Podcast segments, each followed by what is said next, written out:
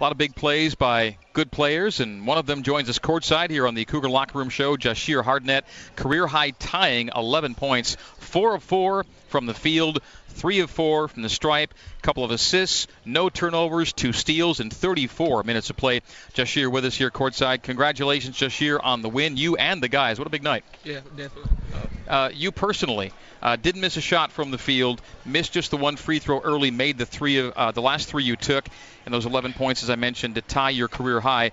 What did you want to get done personally tonight with, uh, with, with the time you were on the floor? How did you kind of sense your responsibilities when to score, when to drive, when to pull it out, when to distribute? How did you kind of measure it tonight? Um, just definitely being patient. Uh, me and the coaching staff talked a lot, and that was definitely the thing. Like, just be patient, your time will come. So that's definitely what I did tonight. I thought it was tremendous this year. Uh, walk us through this play late. Um, inbound on the ball, hard to get it in. They flip it up to you. Just walk us through what happens with that. 30 on the shot clock. Um, it was just late, uh, an out of bounds. So uh, McKay saw me. I got the ball, and I guess they thought I handed it off. So uh, I drove to the goal, and I just seen somebody there, so I tried to avoid the charge. So it was just a little floater off the off the side of the glass. That that seemed like a huge game plan for them was to try to draw charges on you guys. You were uh, one of the few that was, did a tremendous job working that baseline, avoiding moving around. I thought that was a huge play. You were tremendous all night, making big plays. Thank you. This game was one that BYU leads for about 37 of the 40 minutes, but you didn't lead every minute of the game. There was a time late in the game when you guys were down. After leading all night and having to go to a break trailing, how do you think the, the guys responded? What were the coaches imparting to you guys on the sidelines when you finally found yourselves playing from behind at once? Uh, it was just definitely get back to doing what we do. Uh, that's what we stand by, and uh, that's what we did, and it kind of pulled out for us at the end. So this is all new for you. First year in the West Coast Conference, your first WCC road game. What's it like to be out there and see so many uh, fans in Cougar Blue here in San Francisco? It was definitely fun. Um, I feel like, well, after talking to some of the teammates, you know, it's definitely gonna be fans. We outnumber fans everywhere, so you know, I'm just ready to keep seeing, you know, us outnumber fans. It'll happen in Stockton too. We'll take a break. Jahshire Hardnett is with us. We'll take a break on the Cougar Locker Room Show after BYU's 69-59 win over USF. More with Jahshire Hardnett next here on the Nu Skin BYU Sports Network.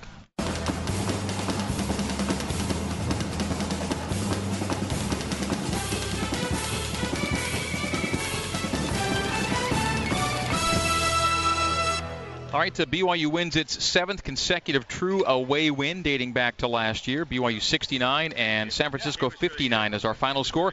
Jahshire Hardnett with us here on the Cougar Locker Room Show.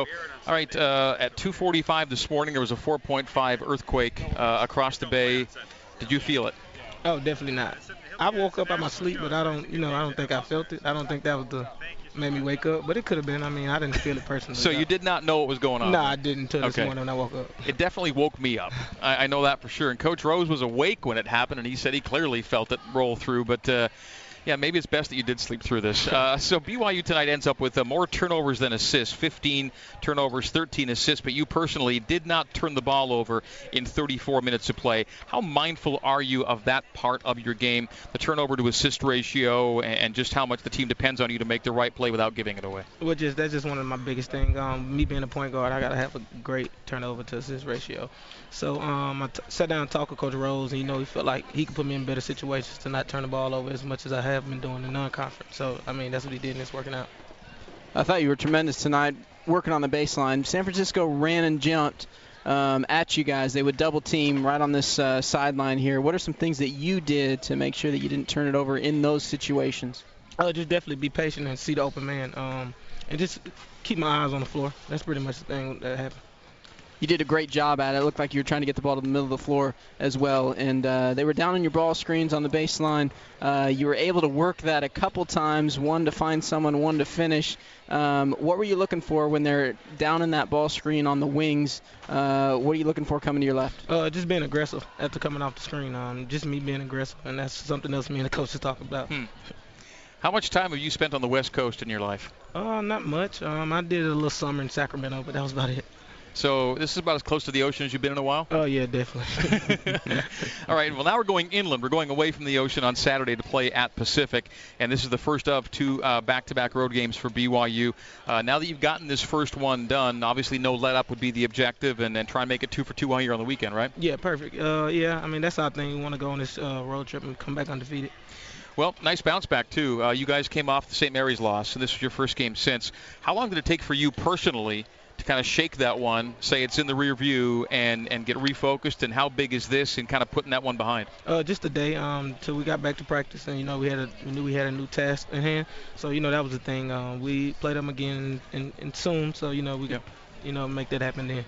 Jahshire, great night tonight. Career high tying 11 points for you, and BYU comes up with a 10 point win. Thanks for visiting with us here courtside. All right.